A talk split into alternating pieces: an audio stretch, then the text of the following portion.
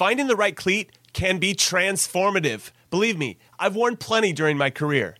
So getting the right balance is crucial. The cleat needs to feel good on your foot, but also feel good connecting with the ball. The New Balance Furon 7 Plus is built with both of those points in mind, offering overall comfort and precise striking in the game's fastest moments. Because, as I learned the hard way, because I didn't possess much of it, speed matters in soccer. That's why the Furon 7 Plus is built for accuracy and precision at rapid pace and is engineered specifically for use on firm ground.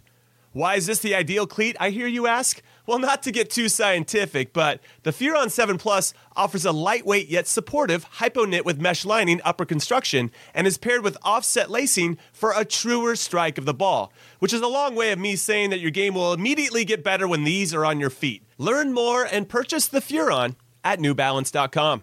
I'm Sandra, and I'm just the professional your small business was looking for. But you didn't hire me because you didn't use LinkedIn jobs. LinkedIn has professionals you can't find anywhere else, including those who aren't actively looking for a new job but might be open to the perfect role, like me. In a given month, over 70% of LinkedIn users don't visit other leading job sites. So if you're not looking on LinkedIn, you'll miss out on great candidates like Sandra. Start hiring professionals like a professional. Post your free job on linkedin.com slash recommend today.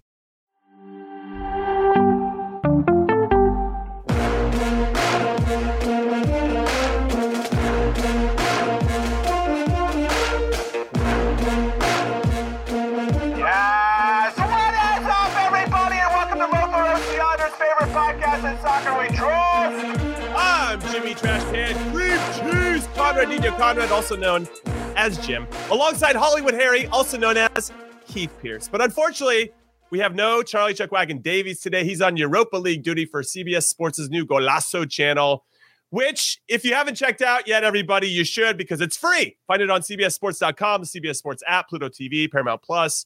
And we're just very proud of him and everybody else behind the scenes that's getting that channel off the ground. History making. It's awesome. It's very cool to have a 24 7 channel dedicated to the beautiful game. Anyway, let's talk some shop Hollywood. We have a U.S. men's national team roster that's been announced for this upcoming friendly against Mexico. We have CONCACAF announcing the host cities for this summer's Gold Cup. We have weekend previews. Where do you want to start? It's got to be the roster, right? Yeah, I think so.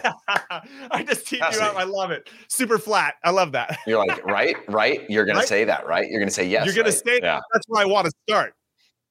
Well, I mean, this is Sergio Serginho Dest's national team, you know. So, uh, but I look, Okay. look. Uh, uh, I'll, I'll, I'll like to, to to get into it. There's a lot of complaining about like, well, one, I think people miss the context of like, why is this an all MLS roster? And you're like, well, if I've got to explain that, then I've got to explain a lot, you know. Um, so I'm Right, not going right. to get into that, but there are some names on there that um, that I that I really like that I want to have a look at that are part of the future. Obviously, there's some recycled ones. Our pool is not that deep to just go. Oh, we're going to go all MLS guys, but we're not going to include any of the ones who've been part of it. We're going to have only like we've got youth national teamers throughout that have other priorities. But I like this. I like this. Okay. Okay. So let's give everybody some context if you haven't seen the drop. 23 Mhm. players got named. There are, this is for the April 19th friendly against Mexico. Uh, the game falls outside of a designated FIFA window. So clubs are not obligated to release their players. But then I think for that reason, and I think they knew that always going into this, Heath, that that it was going to be more domestic based, MLS based players that were going to be involved. in This is uh, uh, just just this is a multi-year Allstate like sponsored thing, right? Like I think it's a new series that I don't know yes, it's called the in or outside. Continental Classico. Continental Yeah. Classico. Yeah. And and the game's going to be in Glendale, Arizona, which is where I scored my header against Mexico. So long may that continue. I'm looking at Walker Zimmerman or maybe Josh Wynder getting a big header in this one to beat our biggest rivals. We got 10 players from this 23 man team that were on the World Cup squad.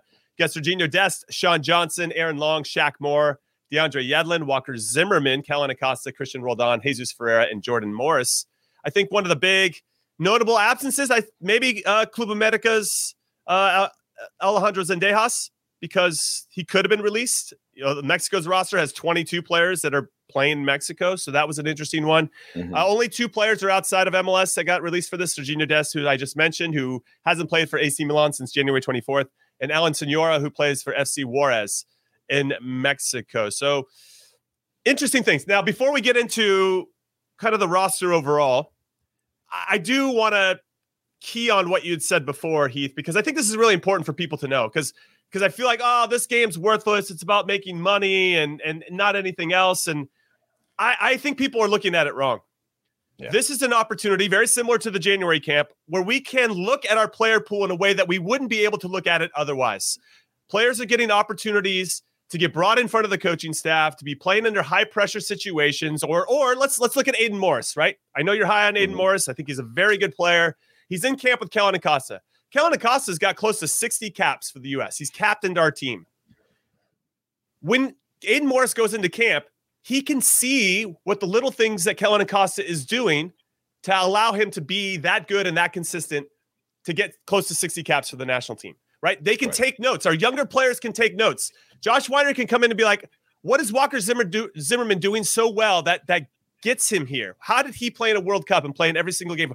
These are little questions that you wouldn't maybe be able to answer if you didn't have these types of friendlies. So yes, I understand and I think it's fair to have, oh, well, this is yeah. about making money and blah, blah, blah. I get all that. But Mexico also gets a chance to look at their player pool and, and give some opportunities to players that they normally wouldn't see. Now, I know the counter to that is we already know what Jesus Ferreira and Jordan Morris, Christian Roldan can bring to the table. I get that too. I think in this instance, maybe you play a couple of them, but I think you sprinkle in a few of the younger players because ultimately those are ones that are probably going to be leading us to greener pastures in the future. But I just want people to see this as an unbelievable opportunity to right. deepen our player pool, to get a better evaluation on these particular players. Yeah, you see them play for the respective clubs. Yeah, okay, cool. Aidan Morris is doing great for the Columbus Crew. And I know we saw him in the January camp, but let's let's bring him in again and see how he's continuing to evolve. And obviously, he's been playing very well for the crew this season that, that's just one example, but I think this is a huge positive. And when people shit on it, it just bums me out because not a lot of other countries around the world have this type of luxury. Yeah, I, I think you're right in the way that it needs to be positioned. When I think about um, these players coming in, there's not one of these players that was like, oh yeah, but it's not like a real camp, you know. It's not like it's not like the big. They're like, no, this is the national team. I'm playing against Mexico, one of the biggest rivalries in the world between two, two, two countries in terms of uh, the, the magnitude of it. And it's an opportunity to prove yourself. And when I think about that, I think about it through the lens of actually the comments that Matt Miazga was making that he was screwed in the past, right? I don't know if you've read some of those comments I did about him being called him. But when he talked about it, he was like, Yeah, guys got called into January camps and then they become mainstays. And I'm like, Exactly. That is the whole point, is that you now have another opportunity to prove yourself. Now, you could talk about nepotism and you can talk about preferential treatments and favorites and all those things. And by and large, maybe one or two of those players exist on every team around the world, right? But for the most part, you got to come in and you got to prove yourself. So it's a chance for these young guys to get minutes, it's uh, or get get time in an intense environment. Because I promise you, no matter how good any of these young guys are, when you get into that first training with the national team mm-hmm. and you look at the speed of play, the time that you have to get the ball off your foot, the time that you have to make decisions, it is faster than anything you've ever experienced in your entire life. I don't care what club you play at, the national team and the international game, just because there is that willingness to prove themselves. It's a limited amount of time. It's a window of time that you, you are going to give everything. People go full in, right? And you learn quickly that jump, that gap. And and we saw Aidan Morris, I don't think was was great in his first cap with the national team, but he's been good with the club team. You got to keep rewarding good performances and see if they settle in. You and I both know we were never the best uh, 100% of our games with the national team but you try to keep yourself in the mix you wait for your window and then you you know if you get that chance you, you keep trying to take it so I, I I, I do think it's the wrong perspective you can look at it through the business lens yeah it, it is it is a sponsored event or whatever but it's important for for us to look at it also through this this opportunity to see these players, to get another look at these players, to test them. My question to you, Jimmy, is: Do you think that there's um, a conversation happening between the U.S. and Mexico in terms of like who are we rolling out? Right? We obviously want to entertain. We want to sell tickets. We want to make this a, a continue to make this a, a strong rivalry. Yeah, but question. are we going younger players? Because because you know it, it might sound crazy to have that conversation, but sometimes those conversations do happen in friendlies where it's like how do we go level for level? Are we are we focusing on the next generation of, of players who haven't been capped much and trying that? Because you what you don't want to do is just create this one lopsided. Because for U.S. and Mexico, it can get ugly quick in terms of like uh, one of these teams can run away from the other if you if not. Not to say you would ever do that between them because they are rivals, but just thinking through that. Like you said, do you play some of the young guys? or are you going out to beat Mexico in a? In a- Come on, you're definitely going out to beat Mexico, and they're yeah. they're doing it to go out there to beat us, of course. Um, but That's a great question. And I wonder if those conversations are even happening. When I look at Mexico's roster, they have nine players on this particular roster that played on their World Cup team. Uh, and so, so they're bringing some experience as well. We have 10 World Cup players. They have nine. I think Julian Araujo, who left the Galaxy to go to Barcelona, is the one lone player coming from overseas to be a part of this camp. So I assume we're going to see him. That's a pretty big uh, ask to not then not play him if he if he's not going to see it. Chicharito apparently had a conversation with Diego Cocca, not healthy enough to maybe be included in this one. Alexis Vega that comes back into the team. Very curious to see how he is going to play. I think they can still roll out a pretty good team. But to your point, when I think about the U.S., I think you have to have some experience in the spine of your team. And you know that Sergiño Dest is another one. You're not going to have him fly all the way over and not play him. So he's probably going to start, which bums me out a bit. I wanted to see Caleb Wiley potentially at the right back position. You can maybe play him out wide left. I mean, I know that he's very capable in different positions. So it's going to be interesting to see. And you and you bring in oh, DeAndre Yedlin as well. Ton of experience. Yeah. You and, know, I don't know. I don't know. Also, Jimmy, again, just to repeat the point for anybody who's just now tuning in or or or, or watching this live and, and and wasn't here from the start, clubs don't have to release these players. So when you're asking for why not this person, why not that person, it could be because they didn't get called in, but it can very well be because they put out an outreach to all these clubs, and clubs are like, "No, I would rather keep him in this environment." Like, are you going to play him? Oh, we can't promise we're going to play him. Okay, then I'd rather keep. Like, there is those conversations. Right. right. We talk about Brian McBride and the role he had as the general manager. That would have been the conversations he would have been having with Greg Berhalter to clubs, um, or or in or in this case, Anthony Hudson, to to have these conversations to say like, who, how can we field the best, well-rounded squad of players that will benefit from being in camp, whether they play or not, and then also you know, uh, players that I need to contribute to try to be competitive uh, against Mexico. So it's not as easy as being like, oh yeah, right. they got screwed, or or maybe the players feel like they got screwed if they didn't get released. But there there's a number of factors when they fall outside of the transfer, uh, the international window that could play a, a factor in and and or play a, a part in why a player might not be called in. Well, Miles Robinson's a great example, right? He plays domestically in MLS. He got called into the Nations League stuff. He's not in this roster. And I think that's Anthony Hudson probably saying, I've seen you and where you're at. I don't know if we need to add more games to to your heap as you continue to get back to 100% from your Achilles injury. And Atlanta may be going, we're not interested in, in releasing him. At the, we'll, yeah. we'll let you go with Caleb Wiley. He's one of the three U20 team, U20 players, excuse me, on this, along with Cade Cowell and Josh Wynder. Let, let's let's just kind of whip through the roster for everybody that hasn't seen it yet. Well, they could also, Jimmy, real quick. They could have said they could have said for for them, you can get you can get one. him for one or the other, right? right and right. and they choose one. They used him because it was the most. And and you know you build those. You build. It's an ongoing relationship with these clubs. But yeah. Anyways, let's go through this roster. All right, goalkeepers. Drake Callender from Inter Miami, 25 year old. He uh, found out from the Inter Miami Youth Academy that he got called in. That was a pretty cool video. I highly uh, encourage you to go check it out. Very heartwarming. Obviously, no caps for the national team. Roman Celentano from FC Cincinnati still doesn't have any caps either. Sean Johnson from Toronto FC, formerly of NYCFC, has 11 caps. I expect him to start. Do you agree with me there? Yeah. And it's just so funny to me just because Sean Johnson has been in the national team pool since like nearly when I started in the national team, right? but it just goes to show you how screwed goalkeepers get that they've been he's been in this pool for literally over a decade and he's got 11 caps because there's just not a lot of like room he's for the, if you're the three.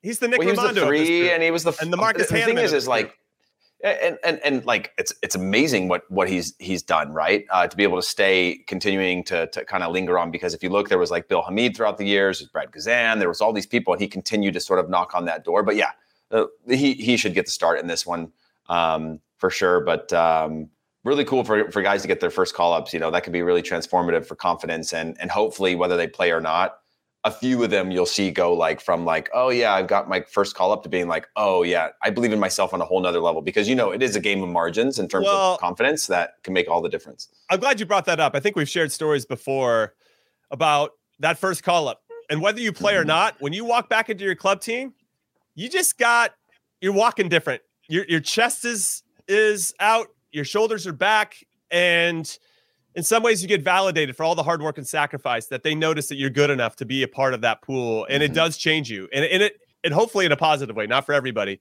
But i remember and i'll share a quick story about this.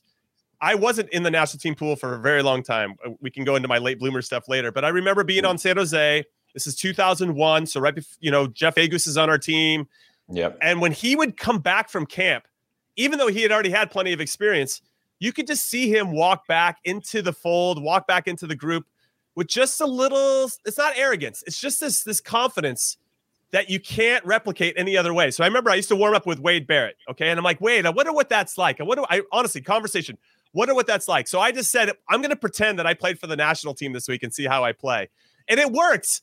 Like for two days, I was like doing cheeky back heels and possession mm. and doing all kinds of crazy stuff and having fun, right? Because I knew, hey, I was good enough to be out here. I'm good enough to be a good player.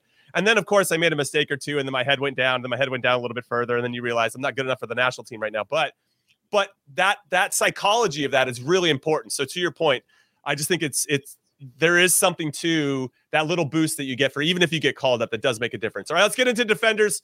We got Serginho Dest, who we mentioned, Aaron Long back in, Julian Gressel, Matt Miazga, who's had a long stay away from the team, Shaq mm-hmm. Moore, Caleb Wiley, Josh Wynder, the 17 year old who'll be making his move to Benfica here pretty soon, DeAndre Yedlin, and Walker Zimmerman. I want to see Josh Wynder play. I want to see him. I want to play. I want to see him play for the red, white, and blue. I know he'll probably play for our U20s in the World Cup, U20 World Cup, but I I, I think it's going to be Dest. My guess here, Heath, and I'll go first. Dest, Zimmerman, Wynder, and I don't know who we have as left back. I guess Shaq Moore could play there. We could put Caleb Wiley out there. Maybe that's too much youth on the back line, but I don't care at this point. Play the goddamn kids, especially in the back yeah. line. Let's just see what they got. Hmm. Let's just see. We did it with Jalen Neal in the January camp. He held his own. Why not against a pretty good Mexico team that's going to test us a little bit? We do love right backs. I got to say that this national team, we've just we've got a we thing for depth at right back. Um, Remember when it was just only like on the only Steve Cherundolo um, was like our only right back for like yeah. eight years. Yeah, and Frankie like, um, Frankie Hejduk and Steve Cherundolo own the right back yeah. position for a lot of years. Yeah. Anyway, go ahead. It, it's it's it's it's crazy, and now we've got like seven of them that get called into every camp, and there's only one position for them. Um, yeah, I would agree with with that. I would say maybe just thinking like practically about this, maybe you have a maybe you actually go with with uh, Serginho Dest on the left, and you have the opportunity at that point to go with with uh, uh, oh man, I want to get Caleb Wiley on the field though. I let's do too. Caleb Wiley, yeah. Let's play him. Let's play him. Yeah. Why not? All right, let's move into midfielders. We have Kellyn Acosta, Aidan Morris, Christian Roldan, James Sands. Welcome back, James Sands, Alan Sonora, and Jackson Yueill, who's actually got 16 caps. He's, he's catching us. Heath, I don't know if I want Jackson Yueill. we got all these guys that are getting close to the numbers that we had in terms of caps. But uh, Jimmy, be, be honest. When you look at these rollouts and they put the caps next to it, you compare your caps. Every oh, I time, always, right? always, always, always. But oh, I have, I have a goal, and a lot of these players don't have a goal, so I'll take it. um, it's um, always there's levels, dude. There's levels. There's levels. There's levels. Yeah. Plus, like you know, I got a World Cup to my name. I'll take that. Yeah. So, so this is interesting because you could play a double pivot and have Acosta and Aidan Morris if we go with the four three three, which I assume we will. Mm-hmm we, we kind of got a lot of holding midfielders. I know I know Sonora can be our 10, so maybe he, maybe that's why you brought him in and, and talked him into coming. Um, not that my I don't think it would have been hard to bring him in, but maybe Acosta, Aidan Morris, and Sonora. I don't know. Or do you, you could have Roldan play a little bit higher? Um, I don't know. That's a that's a tricky one in midfield because it feels like we got a lot of similar players there. What are you thinking? It's a good question. Um, by the way, I'm locking in on I I, I Caleb Wiley's been fantastic this year as a left back, so I'm saying I'm I'm saying play him as a, as a starter. It's a big finally, jump. Thanks, thank, thank you for waiting five minutes to finally agree with me. I appreciate yeah. it. Yeah, I, I, it's a it's a big it's a it's a big jump, but like he's been and on the ball he's nice. Sink or swim, um, dude. Sink or swim. Yeah. I like it, and there's always time in the future to prove yourself again if you don't this time. If you're if you're playing that well at the club level and you're that young, um, man, honestly, you could drop Jesus Ferreira though. You could once we look at the forwards, you could drop Ferreira in the 10 spot. I just want to throw that out there. Yeah. Yeah, I don't see us I don't see us like rolling out a different style of play for this one. I mean, when you when you look at it, there could be an argument to play with a back three, but I just don't see how that makes sense. Um, given the context that these players haven't not spent a lot of time together. But I would say I like Aidan Morris at the six uh, Kellyn Acosta, I think, is a good two way player around him. And then you're really talking about maybe you go with James Sands as, as a James Sands has been really good at just blocking passing lanes all year. Like NYCFC had some crazy stats about penetrating passes. We're at the lowest when he's on the field and in the midfield, not playing as a as a as a center back in a bind. Um, but I really want to reward Aidan Morris for like his his numbers out outrageous. Um, and so I'd say him next to Kellyn Acosta, just so you have Mhm, some mhm, consistency mhm. there and some experience. And then I, I don't. I, now that I look at the forwards, and we got, uh, I'll just name them so you have those as options. Heath, we got Paul Arriola, Cade Cowell, Jesus Ferreira, Jordan Morris, Brandon Vazquez. Yeah. So, so I, I, I would honestly at this point drop Ferreira into the ten spot, and then and Yeah, then put don't mind Vazquez up high. Vazquez, Vazquez up high, and then Jordan and Morris then on one side, JMO on one side, and JMO on the left, and then Cade Cowell. I mean, Cade Cowell's the next JMO, so I don't think you'd play both of them at the, at the moment. right, but Cade right. Cowell's exact. He's exactly at that age and development where Arriola's you could get him thirty. I, But- I but I- I- again, but I- Ariel's on the right hand side. You need you, yeah. But I, I don't see a world. I, look. Jordan Morris obviously has been best as a striker recently. Um, He's on but, fire, too, But but Yep. generally speaking, he he can play on the left. So maybe you go with him at the nine and Brandon Vazquez after. But I think, um, like using Jordan Morris at that in that context isn't like isn't something that we need to see for the future, right? Because there's just too Yeah. much. There's too many people there. It's not. It doesn't make any sense to like say like let's use crucial he- minutes. So I say JMO's Brandon gotta be a Vazquez there. Yeah, his best way forward is the nine, right? Yeah. Yeah. Um, but but on the left hand side, y- you just got to choose Jordan Morris or Cade Cowell, and then on the right, you're kind of really only left with with uh, Arriola, um, and that's it. Yeah, it's gonna be interesting. It's gonna be interesting. Uh, I do want to see Cade Cowell get some meaningful minutes though, and I think Or that, Christian uh, Roldan. Christian Roldan's played on the right hand side too. there. Like he, he can play That's there. true. Um, a little more advanced. So um, All right, so that was our initial kind of breakdown of the roster. Pretty excited to see some of these names. I want to see some of these kids play and, and partner with some of our older players and see how they fit in. I think that'll be very exciting.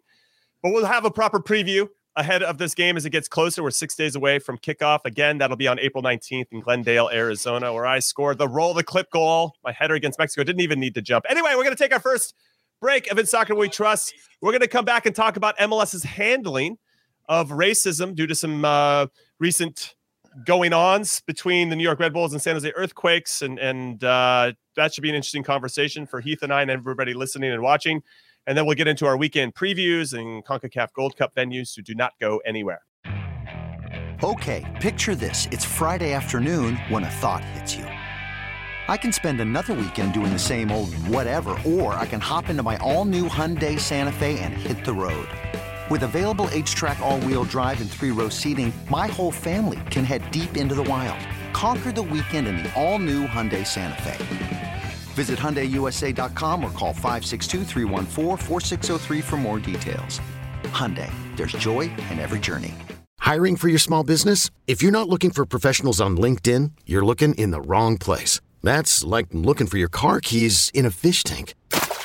LinkedIn helps you hire professionals you can't find anywhere else, even those who aren't actively searching for a new job but might be open to the perfect role. In a given month, over 70% of LinkedIn users don't even visit other leading job sites. So start looking in the right place. With LinkedIn, you can hire professionals like a professional. Post your free job on linkedin.com slash recommend today. All right. If you're a US based fan of the beautiful game, Paramount Plus is an absolute must have subscription from the NWSL to the Champions League to Serie A and so much more in between.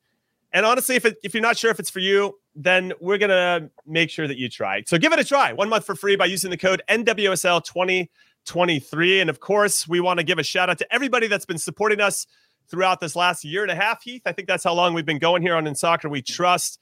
We just got nominated for the best soccer podcast, and we got seconds. We got second.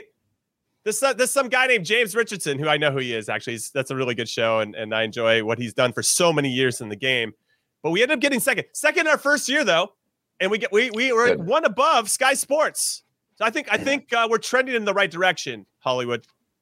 Yeah, I like it, and it's also just a testament to to the community and their willingness to participate. One in listening, watching the show, being part of this, engaging with us on social media, but also voting.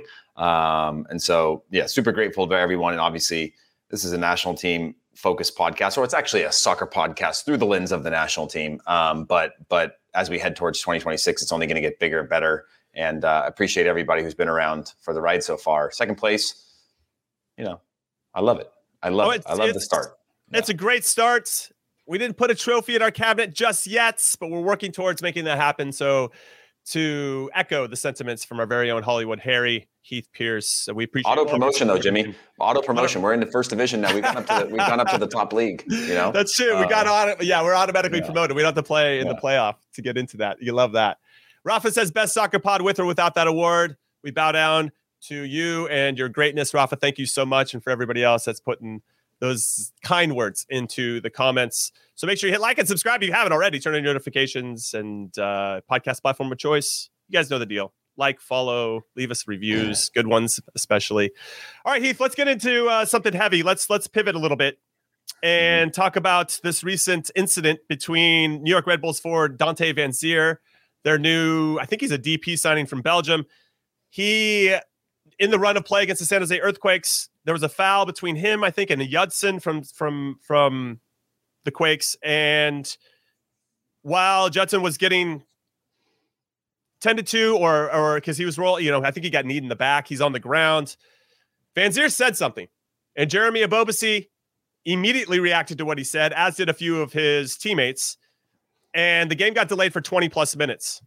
Now, the coach for the New York Red Bulls, Gerhard Struber, elected not to take him out of the game. And there's since been an apology, public statements from Dante Vanzeir and from Struber and from the New York Red Bulls condemning this. And, mm-hmm. and you have the player Vanzeir saying, acknowledging that he said something. Ebobisse's come out, or at least had a quote after the game saying that the the reason why he didn't walk off the field is because the player said he just said it in general, and that that and it's a racial slur, and it was said more. It wasn't directed at anybody. Now, obviously, there's a lot more behind it. MLS is having their own mm-hmm. investigation right now. I, I man, I don't know where you want to start with this. I, I just think that there's a zero tolerance policy that that MLS has had in place for quite some time and I think it's incredibly important that they follow through on that zero tolerance. You can't, whether you're coaching, whether you're a parent, wherever it is, if there's cracks in the rules that you set, and it, it just, you're going to lose the respect of the people that you're trying to lead. And mm-hmm. there are a lot of people that they're leading here. And it's not just the players on either team that were involved in this incident. It's also the fans that pay their hard earned money to come to this, right? They're looking to these organizations to lead in a proper way and this has no place in our game. It's absolutely ridiculous.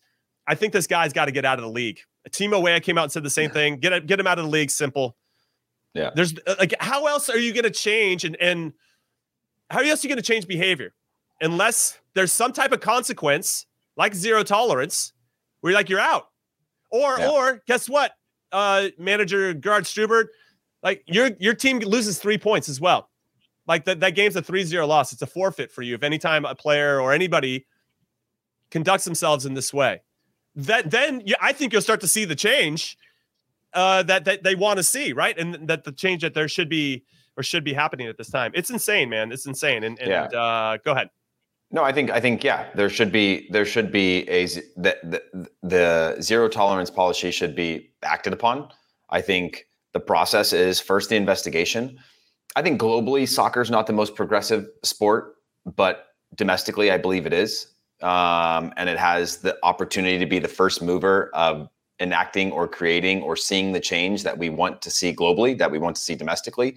And uh, as the stewards of this sport, there has to be uh, extreme consequences for these types of things. Because if you don't, like you said, you are misleading the people that you are meant to be leading, and and it allows there to be a hearsay and circumstance and like nuance and there is no nuance to to certain words that exist. There is no nuance to or or content, more context needed to certain things um, that if you go to the point of of of, of saying something uh, that you shouldn't say uh, you should be uh, reprimanded in the most extreme um, way. And so a lot of people are calling for expulsion and as the as the investigation rolls out, I'm if if, if indeed it all is what it is, uh, then yeah, I, whatever the max max parameters that they set for for for uh, repercussions or consequences, they should follow um, because it's just like you said, it, it's a it's a zero tolerance. It isn't like a uh, yeah, but like have you heard the other side type of thing when it comes to these kinds of things. It just needs to be cut out um, fully it's what's interesting is in, in his statement apology. This is the player Dante Vanzeir. Like should have the, it does it like we've been through this enough times over the last couple of years. There's um, precedent, right? There's precedent. that like you he should know what to do here pure, at a bare minimum, like you should at least be able to be like, you're out, and I will. I, as the leader of this club, of this team, of this group of players, will take responsibility for whatever happens or doesn't happen. But I need to take responsibility for this moment, regardless of knowing the full He had to picture take him of out. what, or what you told me. So Yeah, he had to take him out. And the fact that he didn't, and they had the goalkeeper, his very own goalkeeper, I think pleading with him to take him out, uh, really demonstrates the actions and the thoughts of Gerhard Struber in that particular moment when he had an he had a he had a choice and he elected to go for three points and keep one of his best players in Mhm. instead of actually doing the right thing. And that's that's really uh, unfortunate. Now Dante Vanzeir's part of his his uh, statement apology said, "I accept full responsibility for my actions." And this is where I, the guy loses me a little bit. While I did not intend to cause any harm or offense with my uh, my language, I know that I did, and for that I'm deeply sorry. Uh, dude, if you say something like of that nature, you have to know that you're intending to harm somebody, to to trigger somebody in a negative way. There's just no like you don't use that language to do anything but that. So for him to say I didn't Yeah. intend, that's such. Listen, the more I, I like read his thing and then reread it, the more I'm like f this guy and let's get him out of the league and let's just move on and, and get through this as quickly as Yeah. possible. Intent, Yes, I- in, in, intent it has again. It's it's it's it is very it, it's binary. It's black or white, right? It's it, the intent means nothing in the context of certain language that exists in our society. It doesn't. It doesn't. You know, like and so especially when you're talking about on the field of play with people around being said in that like that's the context. Uh, uh, uh, you know, it, it- we're, we're not talking about other circumstances where that could come out in in the form of like music, art, culture, these types of things. We're talking about on the field, in a game of play, in competition, using language that has no place in society. Period. Okay, so New York Red Bull manager Gerhard Struber. This is from Felipe Cardenas. What's up, old friend of the show? He said uh, Gerhard Struber said Dante Vanzeir's racial slur. He called it a tough moment for him in the club. Uh, Felipe asked Struber why it's taken this long to hear from him publicly, and uh, Red Bull's official answer that MLS is still invest- investigating the incident. We cannot comment. Struber said that he had a very good exchange with San Jose forward Jeremy Ebobisse. It was a decision to remove Vanzeir from team activities, and uh, that was made between Struber, Vanzeir, and club management. So right now, Vanzeir has stepped away from the club. Now, I think this is important, Heath, for everybody to know. This happens. There was an incident last season between DC United's Taxi Fountas and a defender from Inter Miami, Aimé uh, Mabika. And MLS found in their investigation that the allegation made by Mabika was credible. While the league investigation could not independently verify the allegation, MLS did not find credible Fountas' claim, which he said that uh, he didn't say anything in that moment, discriminatory, discriminatory or otherwise. Now, video of that incident clearly shows Mabika suddenly reacting to something he believed he heard from Fountas. MLS was unable to confirm it independently, though additional eyewitness accounts, video footage, or audio recordings, what Fountas said in that moment, has been the league's long-standing practice in determining player discipline for these types of allegations. Anyway, so what they, I, I'm just bringing that up because there was an incident that happened last year. Fountas voluntarily remained separated from DC United during this investigation. We're seeing very similar action here. He did not participate in the next two MLS matches after that, but he is, and that, that believe I think came to the end of the season. And now Taxi Fountas is playing again for DC United. And and it just feels like everybody just forgot about it or moved on. I, it's it's it's I feel like there's a standard protocol that's happening here and this one, I don't know if that one feels it just feels like we're not listening to the people that are are being victimized in this particular instance. They're like, "Oh, well, did he really say it? Did he mean it like that?" You know, I mean, what? I don't know, dude. It's Yeah, no, It's it, just- it, it's like you said. If you said a, it, it- there's there's very few ways that that that you can punish somebody with context of this without expelling them. Right? You can hit their wallet. Maybe that, depending on who they are, points. maybe that You knock the maybe team points, and you get you- that player at least yeah, heavily the, suspended or out of the league. Yeah, you have to take those extreme measures that have, um, you know, really dire consequences, right? So that the player, the club, the fan base, the league, there is a precedent that's set moving forward um, that starts to eradicate that from from from the game because there's just I I yeah I I, I, I can't imagine a scenario where any player for any reason would ever need to say things that have been said and clearly punishments aren't harsh enough because it's happened again right like you right, said right and so it now needs to go a step further. You make a first example, clearly it's not good enough, right? Now you need to make another example and go a step further. Um, and you go and you go and you go, um, or you go to the farthest extent and then and and and make a make an example that way. Man, there's a there's a lot to unpack here, of course, and and uh, as more news comes out about this particular story, uh, we'll we'll be sharing it with you guys in each show. And there is one instance though. You remember Aleksandar Katai? who played yep. for the LA Galaxy, and then his wife put something on her Instagram story about a, a, racist remark on her Instagram story. And three days later, Aleksandar Katai was off the LA Galaxy. Now, the LA Galaxy isn't doing a lot of things right these days, but I absolutely love that. Like, there's just we don't have time for people like this. And even though it wasn't the players himself, it was his wife. And, and maybe there was some other evidence that we don't know about of Katai doing something or having a history in this type of behavior. They got him out of there three days later. So so yeah. I like that. That that sounds great, right? Katai's out. He can go be an asshole somewhere else, but not in this league where they're representing a lot of great people that are doing a lot of great things and and uh, trying to build something special and positive here. And uh, we don't have time for for these jerks. So uh, I, I thought that one was handled appropriately. So it'll be interesting to see how this one's handled, especially with the Taxi Fountas example from last year, not really being brought up again. But I thought it was worth you know connecting these dots. I would, lo- I would love to. I would love to see the. I would love to see the Red Bull fans uh, protest until change happens. I would love yeah, to see. Yeah. Um, the league. I would love to see the teams. I'd love to see that type of. And it, by the way, I'm putting it on all these other people to make a, a statement and a stand, and it's not their job to do so. It's the league's job to do so. It's the team's job to do so. And even as I say that out loud, I'm like, oh, now I'm asking the fans to have to make a stance on something that that shouldn't be part of the game as it is. I'm asking, you know, other, I'm asking all these factors to help push it. And maybe that is what we continue to need in our society. But yeah, ultimately should come down um, with the most extreme of, of, of consequences because it's just unacceptable. Period. It's unacceptable. It's unacceptable and has no place in the game whatsoever. All right, we're going to take our second and last break of In Soccer We Trust. When we come back, We'll talk about these CONCACAF Gold Cup venues. We'll do some weekend previewing, including El Trafico between the red hot LAFC, the reigning champs, taking on the LA Galaxy, who are the opposite of red hot, and uh, maybe some other stuff we can get into. So don't go anywhere. Robert Half research indicates nine out of 10 hiring managers are having difficulty hiring. If you have open roles, chances are you're feeling this too.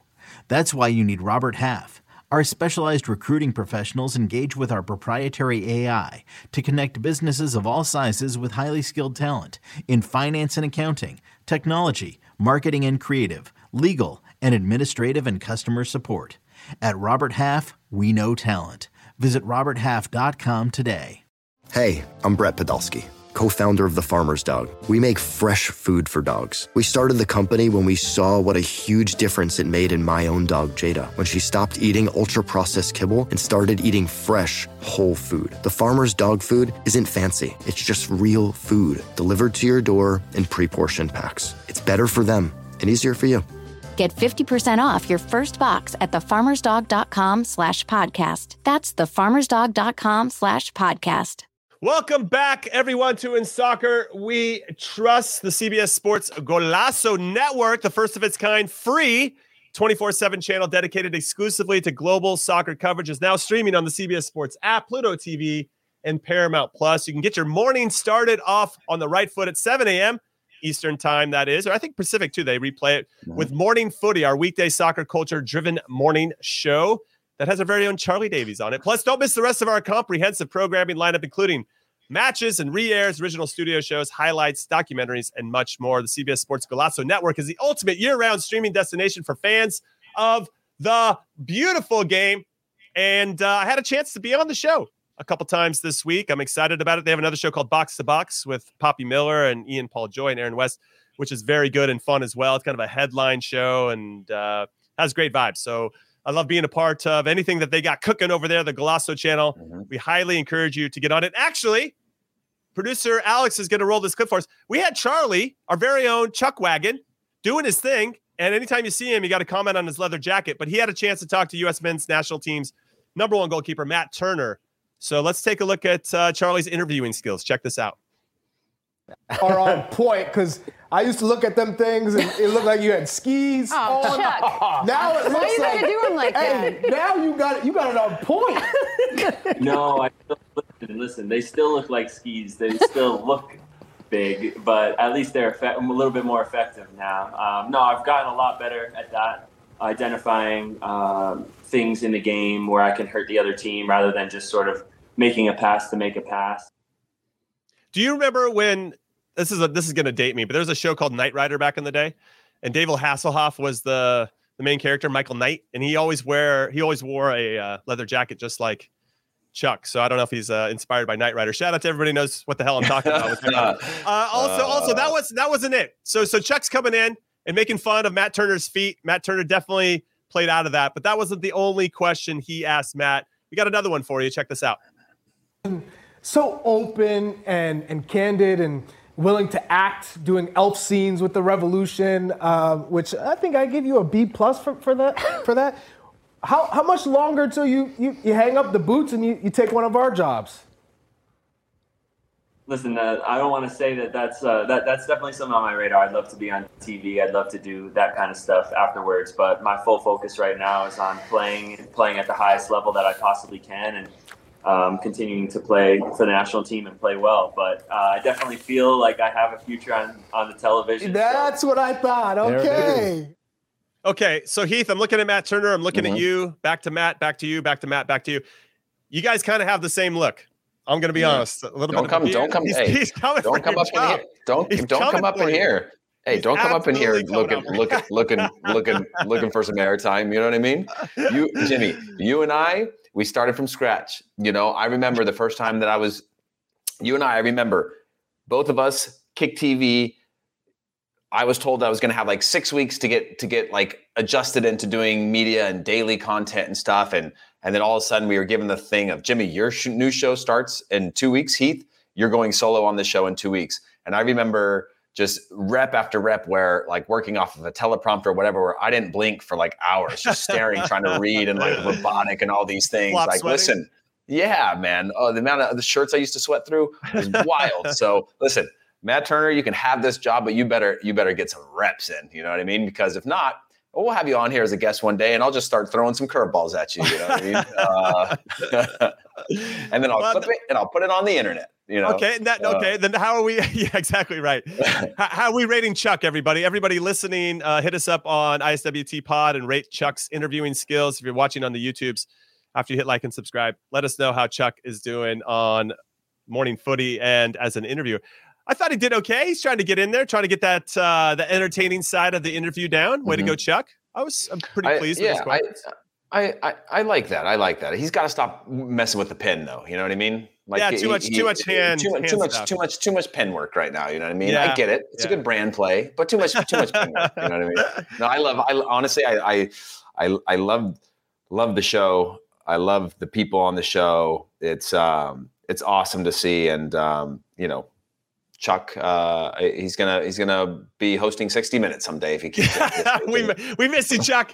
We miss you, Chuck. Give me on 60 Minutes. That would be unbelievable. What a career arc that would be. All right, let's talk about the Gold Cup. Gold Cup, I should say, because Concacaf announced that there's 15 cities doing 14 games, and uh, that is or 15 stadiums, I should say, doing 14 games. Apparently, there's going to be two different stadiums being used in Houston, Texas. But um, so Jimmy, Jimmy, hold on, hold on. The, there's a comment real quick that we'll, we'll, talk about this, but there's the comment of of of Jav that says it's a dog fight out there, my dog. Do you remember that comment? yeah, yeah, of yeah, like yeah. The, the the funniest That's person on Arsenal. He's like, yeah, he's like Matt Turner accidentally. he's like, telling Kevin De Bruyne, that "Relax, dog. It's a it's a dog fight out there." uh, he can, if he's Yes. going to say that on every episode, he can have my job. Yeah, that's care. true. That's true. Yeah, the that's unintentional great. humor is the way to go. yeah. All right. So Anyways. the big, kind of big news for me is that SoFi Stadium's getting the Gold Cup final. When I believe it was reported by FIFA that that stadium wasn't big enough to host a World Cup game. So that's an interesting twist, as it were. Snapdragon Stadium, where San Diego Loyal play, uh, they are hosting one. That'll be interesting. We got uh, Las Vegas getting uh, Glendale, Arizona, where this US Mexico it's- game's going to be played.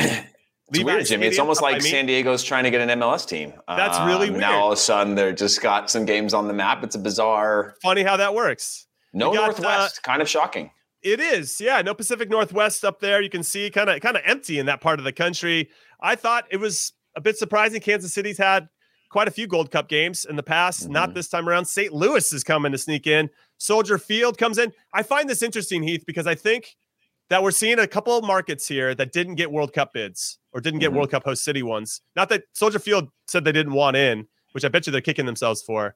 But now they seem to be getting a, a little bit of the scraps here, the sloppy seconds for this Gold Cup Yeah. venue. We have a couple stadiums in Houston. We got AT&T Stadium in Dallas.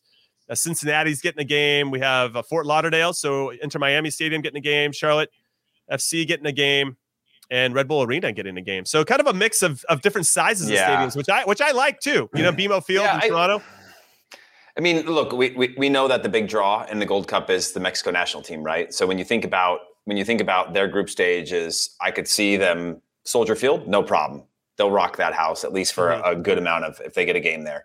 Um, Glendale, obviously, AT&T Sta- Stadium, obviously, uh, Allegiant, obviously, um, Gold Cup final being in, at SoFi, obviously, and and then and then I think the U.S. would do well in in, in Levi's like it did um, during the Copa America Centenario.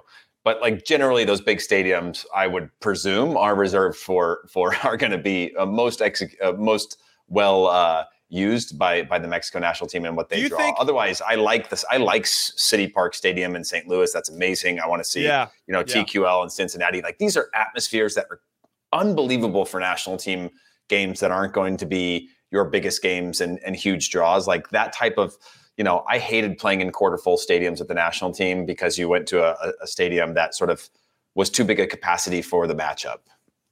I didn't hate Uh, it, but like well- it just, you know, you want to feel that energy. Sure, sure. Well, our friend and, and former teammate of the U.S. men's national team, Herculez Gomez, said that uh, or called out CONCACAF recently for hosting so many tournaments in the U.S. And I think he knows why it happens. There's just more money to be made. But I do think that there's an argument to be had about what well, what if what if in the group stages of the Gold Cup you get you give Jamaica a home game? It's not that far, right? You're only asking potentially somebody else to, to fly down to Jamaica. And there's already a- enough travel that's probably going to happen in this Gold Cup anyway, even from one side of the country to the other in the U.S. Or or giving Mexico a game at Azteca, or maybe one of their their smaller venues. It doesn't have to be Azteca.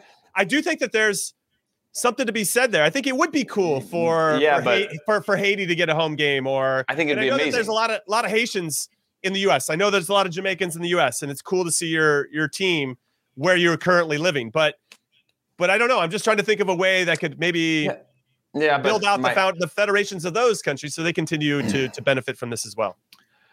Well, they they CONCACAF's goal is to develop 41 nations, right? So why would you give Is it to it? Haiti and and and not? I'm not saying the whole uh, tournament. I'm Saint just saying one game. You know? Yeah, but I'm just but, saying one but but you you go through a number of like Nations League home games. You get all these things, and very rarely are they well attended, right? Actually, that's a horrible blanket statement. That's not true at all. There's 41 nations. Each nation's going to be different, but like when your ability to drive revenue and bring in sponsors uh, that are going to drive the ability to then have trickle down money into these developing nations and create programming specific to those countries, I do think you need to go where the biggest pool of money is. When I think about it on that sense, now I can't tell you whether or not I, the transparency of where a dollar goes uh, when it gets earned and what nations it goes to, but in theory, they're the governing body for all 41 nations, right? Mhm. And you're trying to earn as much money within your pool to be able to trickle that down and, and, and create programs. In my conversations with them, um, you know, they care about uh, you, you, obviously have to satisfy the, the, bigger nations because that's where you can drive a lot of your revenue. But that revenue isn't just going into their pockets. That's meant to create programming and create more grassroots capabilities and possibilities and accessibility across the 41 nations. And so I do think having games in those places would be amazing. But um, in the same way that that um, you know, if you played a big game in this, uh, uh, you play a big game in the, in the U.S. Mexico plays all their matches in the U.S. Right? Because um, there's an ability to to a, a financial benefit Max, for them doing that. the dollar that yeah. they're going to earn. Um, but CONCACAF as a governing body has a responsibility to make as much money as possible that can give money to nations to develop and create programs within those nations. Now, maybe that is better if you bring awareness and you bring the games and you bring all these things, but they do get Nations League, they do get qualifying, they do get a number of these things. Sure, sure, sure. And there is probably some systemic issues that keep going to the bigger countries that aren't allowing those other ones to develop, um, that are forcing them to stay generations behind over generation over generation, which which I I agree with, and there, there's probably some deeper, darker things tied to that. Um, but generally speaking, the the I would go after the bigger pool of money and trickle that down into these nations. Um, but it would be great for those countries to all have a game too. Yeah, I was just yeah, I was speaking more romantically, and you're speaking more pr- pragmatically, and that's where we're having. we're not on the same page there. All right, speaking of Concacaf, let's get into the Concacaf Champions League because the Final Four is almost set. Uh, Violette beat Leon uh, on Tuesday, but it wasn't enough because Leon won the first leg 5-0, so Leon moves on. And LAFC beat Vancouver 3 0. They went on aggregate 6 0 over the two legs. That was on Tuesday as well. So they booked their ticket to the semi. Philly, behind two goals from Julian Carranza, uh, they end up coming back and getting a 2 2 result to get past Atlas. So they're what into a, the semifinal. What a now ball from Jack McGlynn. Unbelievable ball. Yeah. I, I, Philly, like when Philly's playing at their best and they're like super confident, they are a lot of fun to watch, which is more. done that a lot this year. Not this year, but like yeah, yeah. over yeah. the last couple years, it's been it, they fair. really are exciting. It's pretty team. amazing. Yeah. So you got LAFC versus Philly in one semifinal, mm-hmm. which feels. Ah, I wish they were playing in the final, but here we are. So we got that. This is a rematch of the MLS Cup final from last year, one of the most epic, if not the most epic, MLS Cup final of all time. Me and Heath and Charlie were all there in the, in, in person uh, mm-hmm. I think for the first time since we had started the show in Soccer We Trust. So that was very exciting. We got to witness some history together. Now they're going to play against each other over two legs in the semifinals. Maybe I like it better because it's over two legs. You get a little bit more, you know, strategy and tactics in there. But that should be fantastic. I'm really looking forward to that. And Tigres plays Motagua tonight. They're up 1-0 and they're playing at home. So I like Tigres to go through and take on their Liga MX counterpart Leon in the other semifinal. But it's lining up to be a fantastic CONCACAF Champions League. I just wanted to throw that out there. Now, Heath, before we let uh, the good people go, and we again appreciate everybody's support, got some big matchups to watch this particular weekend and Monday because Leeds takes on Liverpool on Monday. They need all the points that they mm-hmm. can get. It's at Elland Road, it's at home. It'll be interesting to see how they perform in that. Uh, Liverpool, you never know which version you're going to get of them this particular season. We have Chelsea taking out Brighton. Chelsea fresh off of losing to Real Madrid in Madrid 2-0 midweek. Christian Pulisic. I think why not? Just roll him out, man. Let this guy play a little bit. We'll see what ends up happening there. Uh, let him start, I guess is where I want to go. But we got El Trafico in, uh, in MLS, which I think is an exciting game. The first one got canceled at the beginning of the year due to inclement weather. Uh, what are you looking forward to? Any, any, of these games stand out for you? Obviously, there's other players we got going. Obviously, uh, we know the list around the world. But uh, those are the three that I thought kind of jumped out of it. Um, I'm looking through the list now of just what what what what might be uh, big games. Uh, Valencia, Sevilla. Um, yeah, well, that's a huge one. Yeah, Sevilla, um, Sevilla takes on Man United today, so we'll see if that impacts them at all. But having a midweek yeah. game when, when Valencia doesn't is is uh, interesting. Um, yeah. um, I mean, I, I guess I'm kind of just trying to decide how many goals I think Denis Bouanga is going to score yeah. against uh, the LA Galaxy because that dude is red hot. He, yeah, remember when uh, Sebastian Giovinco came into TFC and just lit up mm-hmm. the league? I was like, this is the best little tiny little guy I've ever seen in my entire life. and, and uh, I think yeah. Bouanga's in that same type of form. Like he's just, it doesn't matter where he's shooting from, it's hitting the back of the net. It, it doesn't right. matter the kind of runs he's making, the ball's going to find him. I mean, obviously he's doing incredible work to get himself in great spots, but he's he's just so relaxed and confident that I don't even like Chicho Arango. Who's that dude? Like who? not even missing Chicho Arango at all. Yeah, and it reminds me yeah. a little bit of of you put somebody in a, in the, maybe their best spot and they start to perform, and I think JMO Jordan Morris would be another person at Seattle to look into. There is another game too. There's Nashville versus uh, Cincinnati this week, and both of those teams have five clean sheets out of their first seven games, which they're close to setting the record. There's only I think one other team that's had six clean sheets in their first eight games in MLS history, and they one of them might do it this week. So, or they might both do it. Who knows if they have a zero-zero draw? But that's really uh, an exciting game for me for a lot of different reasons. So I'm looking forward to that one. Yeah, uh, the Galaxy I- haven't of- won, man. The Galaxy haven't won. They're a train wreck. They're a train wreck. Yeah, that one's uh not having Chicharito has been a big a big um big loss for them just because he can he's just got that knack for goal that when things aren't going good, he can he can just put you into games, he can score goals, he can light up that that energy that you need. Um and uh the other one the other one is Genk uh Anderlecht. Mark McKenzie, their Genk was like 10 points plus clear. Dude, they were all so season clear long at the top. and Yeah. now they're two points clear um and and it's going to come down to the wire and obviously they have a playoff system and all that sort of stuff that that goes into uh that goes on beyond that but like um just they've lost a lot of the cushion And when you come in you come in with a with a like a point gap when you go into those playoffs and that that has decreased big time and so um i would love to see him get a championship there we've had we've had americans do that before from oguchi onyewu to sacha kljestan to to I'm not sure who else has won championships um, oh yeah, uh, Matt Miazga. I think he did. Didn't didn't they win on the or maybe they drew? No, can't remember if Matt Miazga won, but I knew that he took away points uh, on the final day of the season that made it so Genk couldn't win a couple seasons back. Mark's first season there, so um, would love to see another American player win a trophy. Um, but it's, it's it's tight from here on out. Yeah, it's going to be really tight, squeaky bum time. And, and sometimes when you have that big of a lead, you relax in a way that you shouldn't. You lose a little bit of that sharpness. I think that's a natural collective human condition or even individual condition that happens. So I'm kind of curious about Groningen as well uh, in, in the Dutch They are- league with Ricardo Pepi. They're dead, dude. Like I mean, They've got six games, six games to go, and they're eight points out of relegation. Like they're in the out of, relegation relega- zone. out of relegation playoff, right? Um, Well, no, that would be seven points from relegation playoff, but but eight behind. Yeah, I mean it's right there, seven or eight points.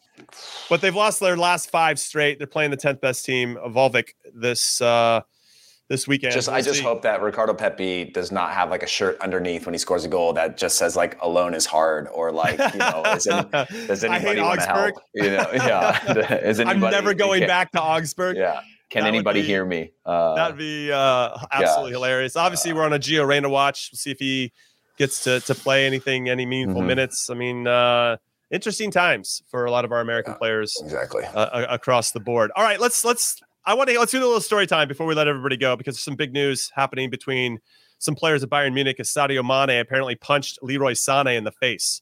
Hmm. Apparently, Leroy Sané talked to Sadio Mane in a way that he didn't like, and that carried over off the field and into the locker room after the game. Now, City won 3-0, so I can understand why there was a lot of Bayern frustration.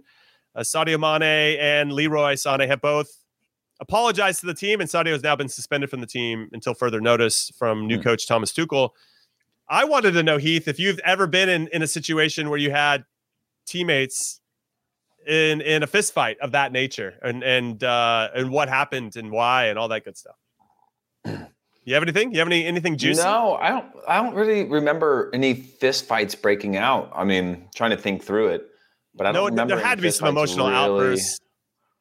Yeah, you had almost every day guys are in each other's faces like they're gonna fight, but no one ever fought. You know, Yeah, like it was always broken up and whatever, and it was always like the hold me back, hold me back type of uh, type of thing. Um, like like but I don't you're walking towards somebody who will hold you back, so you don't have to. yeah, act like yeah, you can still exactly, exactly. Yeah. Yo, yeah, hold, hold me back, hold me back, dude. Don't Hold me back. don't- Yeah. Get after this guy. you better you better be happy they're holding me back. Uh, but no, I don't remember. Do you have any that of like pure like breakout and like straight up violence? Uh, there was a time where Mauricio Wright used to play for the Costa Rican national team, played in a couple World Cups for them. He was my teammate in San Jose, and I remember him getting emotional one time.